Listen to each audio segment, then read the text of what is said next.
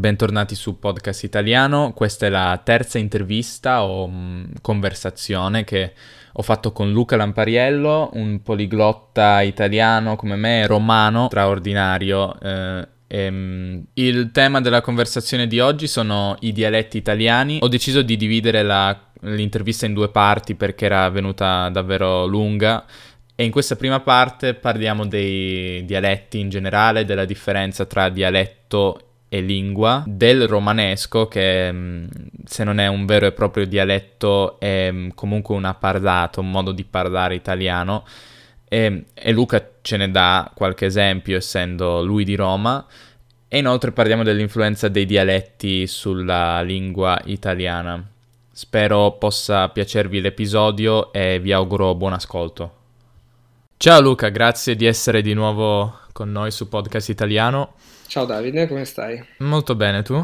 Anch'io, benissimo, eh, è arrivata la primavera e sono molto contento anche se in realtà tra poco vado a Berlino, quindi cambio aria un po' più fresca, proprio quando arriva un po' d'aria calda qua, ma insomma sono contento lo stesso. Sei stata una bomba, come Una bomba, una bomba, per parlare di dialetti. Vabbè, una bomba abbastanza universale in Italia.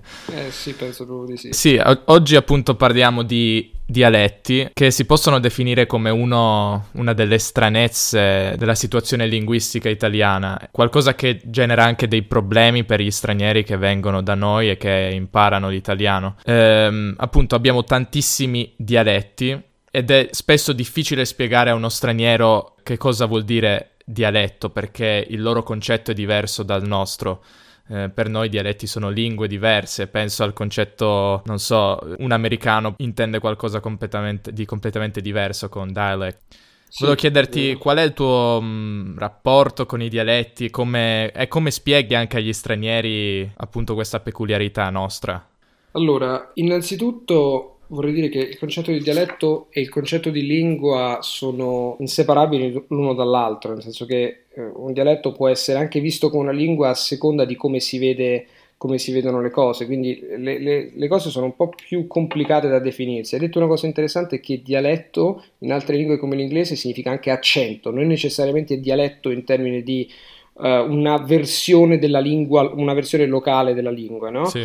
E, in realtà il, il, dialetto deriva proprio dal, dal, dal greco dialectos, no? Che all'inizio significava conversazione e poi anche lingua di un determinato popolo. La parola dialetto viene usata per la prima volta nel 1724 da un certo Anton Maria Salvini e ti cito perché sto leggendo qui da questo L'italiano conoscere e usare una lingua formidabile, che è una serie, scrive I vostri nativi dialetti vi costituiscono cittadini delle vostre sole città. Il dialetto toscano appreso da voi, ricevuto, abbracciato, vi fa cittadini d'Italia, nel senso che l'Italia, per la sua storia Uh, è una serie di, di, regni quasi, una serie di stati, di regni che poi sono diventati 160 e più anni fa, nel 1861. L'Italia si è unificata e la cosa interessante è che 100 anni fa, un po' più di 100 anni fa, la percentuale di persone che parlavano l'italiano, come lo stiamo parlando io e te, era il 2% della popolazione, tutti gli altri parlavano un dialetto, quindi una forma locale. Quindi il motivo per cui in Italia si parlano ancora tanti dialetti è perché viene dalla nostra storia e eh, il motivo è semplicemente che noi eravamo una serie di stati che poi si sono uniti e ogni stato aveva ogni stato, ogni regno, il Vaticano stesso, le entità eh, politiche, geopolitiche, tra virgolette, si sono poi aggregate ed erano tutte diverse. Quindi un romano parla in un modo diverso da un fiorentino, che parla un, in un modo diverso da un torinese, eccetera, eccetera. Quindi l'Italia ha una varietà dialettale enorme, anche all'interno dei dialetti eh, locali. Per dirti, ci sono i dialetti settentrionali, quelli centrali e quelli meridionali. Anche all'interno di una zona come Roma, nel Lazio, eh, il dialetto varia, il dialetto, il modo di parlare pa- varia da chilometro a chilometro addirittura, quindi c'è una varietà linguistica eccezionale in Italia dovuta sostanzialmente alla storia. Sì, sì, eh, tra l'altro ho anche scritto e registrato due episodi eh, sullo stesso tema, uno di, livello intermedio e uno avanzato, per, per chi è interessato a questo tema che è molto interessante, come hai detto ci sono centinaia o anche migliaia perché poi contarle è un'impresa ardua se non impossibile. ci sono i dialetti centro-meridionali, centro-settentrionali, centrali, per esempio in lombardo c'è il lombardo occidentale, orientale, alpino, novarese, il veneto è lagunare, meridionale, centro-settentrionale, veronese, triestino-giuliano, trientino, quindi ci sono varie entità locali, quindi all'interno, se uno guarda la mappa d'Italia, si può distinguere all'inizio no? come una macro distinzione fra eh, nord, centro e sud. All'interno, eh, in seno al nord, ci sono poi varietà e in seno a queste varietà ci sono altre varietà, quindi l'intero schema, il modo di vedere è molto elastico, eh, non solo per i dialetti, ma poi c'è l'italiano standard, l'italiano dell'uso medio, l'italiano regionale delle classi istruite, quello regionale delle classi popolari, il dialetto regionale, quello locale. Cioè, se uno osserva il, il fenomeno linguistico in Italia è, è, vastissimo e lo puoi guardare da, da tante angolature, no? Quindi è, linguisticamente una delle, delle regioni del mondo più interessanti da questo punto di vista, ma anche altre lingue hanno tanti dialetti all'interno. Ti faccio notare che è interessante, in Spagna quelli che teoricamente in Italia potrebbero essere chiamati dialetti li chiamano lingue. Il catalano è una lingua per loro, non è un dialetto, mentre in Italia magari potrebbe essere un dialetto, perché in fondo il catalano non è così diverso dallo spagnolo come il napoletano lo è con l'italiano. Um, o il veneto. Sì, da noi ci sono solo alcuni alcuni dialetti che hanno lo status di lingue, come mi sembra il veneto, il sardo e, e forse sì, qualcun esatto. altro, però non è così ben chiarita la questione come in Spagna. Esatto, perché il romano, per esempio, non esiste più come entità dialettale, esiste una parlata romana. Dice, oh, ma che sta a fa? Ma quello lo capisci anche mm-hmm. tu, no? E appunto... Eh, certo, ci sono poi delle espressioni un po'... Di... Sì, volevo parlare appunto, eh, entrare nel merito del romanesco, perché è un caso probabilmente eh, un po' a parte, perché mh, mm, solitamente si dice appunto che il romanesco non sia un dialetto, nel senso che non, non è così separato dall'italiano come altri dialetti come possono essere altre parlate anche del centro Italia, ma sia più una, un, una parlata, un modo di, di parlare in, ita- in, italiano. Sì, eh, anche perché grazie alla radio e alla televisione il romano è entrato, è entrato tra virgolette, a far parte dell'immaginario collettivo con i vari con i vari film in cui si parlava romani, personaggi simpatici romani, no? come Christian De Sica o, o Verdone, chi è che non conosce Verdone, i film di Verdone? Quindi il romano, anche grazie a questi attori, è diventato, non dico di uso comune, non è che un milanese parla il romanesco, ma comunque capisce espressioni romane, le capisce abbastanza. Poi ovviamente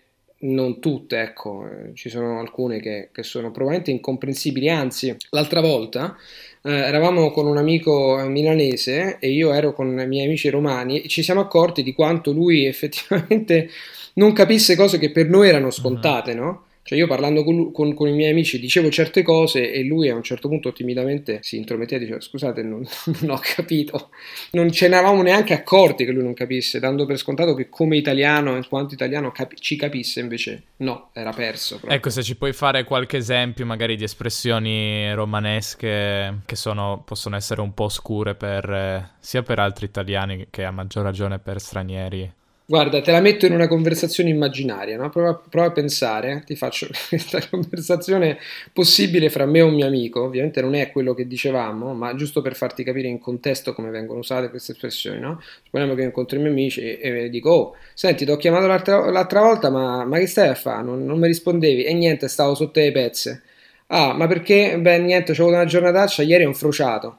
Ah, vabbè, eh, comunque mi rimbalza perché tanto mi ripagano la carrozzeria eh, l'assicurazione. Ah, e poi ho incontrato, ho incontrato una tizia, niente, praticamente ho capito che mi stava a batti i pezzi e niente, ci ho imbrodato. Ma insomma, tu gli stavi, te stava a bastì? Eh, eh, sì, e io ho buttato in caciara e poi è andata bene. Ecco, così parlavamo. So quanto hai capito della conversazione. Sì, questo, anche per me questo che di solito capisco il romanesco senza troppi problemi. Con, se inserisci tutte queste espressioni molto idiomatiche diventa anche per me una lingua, diventa arabo ma non solo l'espressione idiomatica, ma anche le citazioni dei film romani. Noi lo dovresti vedere in azione quello che succede, soprattutto con i miei amici, però per, per dirti, per, per, tradurti in italiano, no? Ah, ciao, ma come mai non mi hai risposto prima? Stavo stare sotto le pezze significa stare sotto le, le lenzuola, quindi dormire, no? Alle tre stavo, stava già sotto le pezze, cioè stava già dormendo. Infrociare vuol dire fare l'incidente con la macchina non, non mi chiedere perché eh, ha a che vedere con infrociare.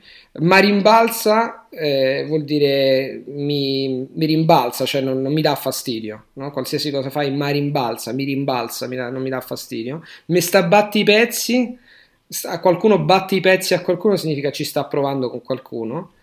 E non ho detto, mi sa, ce n'era un'altra, ti volevo dire che Gianna che tira, che Giannetta vuol dire che vento che tira, la Gianna di Roma, gli stai in bastì Gliela stai in bastì significa, eh, per esempio, quando qualcuno ti parla, può essere sia per una ragazza, che se tu cerchi di rimorchiare una ragazza, ma imbastirla a qualcuno significa mettergliela in modo da, da ottenere quello che vuoi, no? dei risultati. Questo vale per, per, qualsiasi cosa. Poi c'è la mitica la stai a buttare in caciara, che immagino la, la, la capirai anche tu, penso sia entrato nel, anche quello in, nel linguaggio comune. No? Sì, è forse l'unica tra queste che, che è abbastanza eh, chiara, penso, per qualsiasi italiano. Sì, però diciamo, anche se tu non capisci le singole espressioni eh, all'interno di una serata capirai quasi tutto.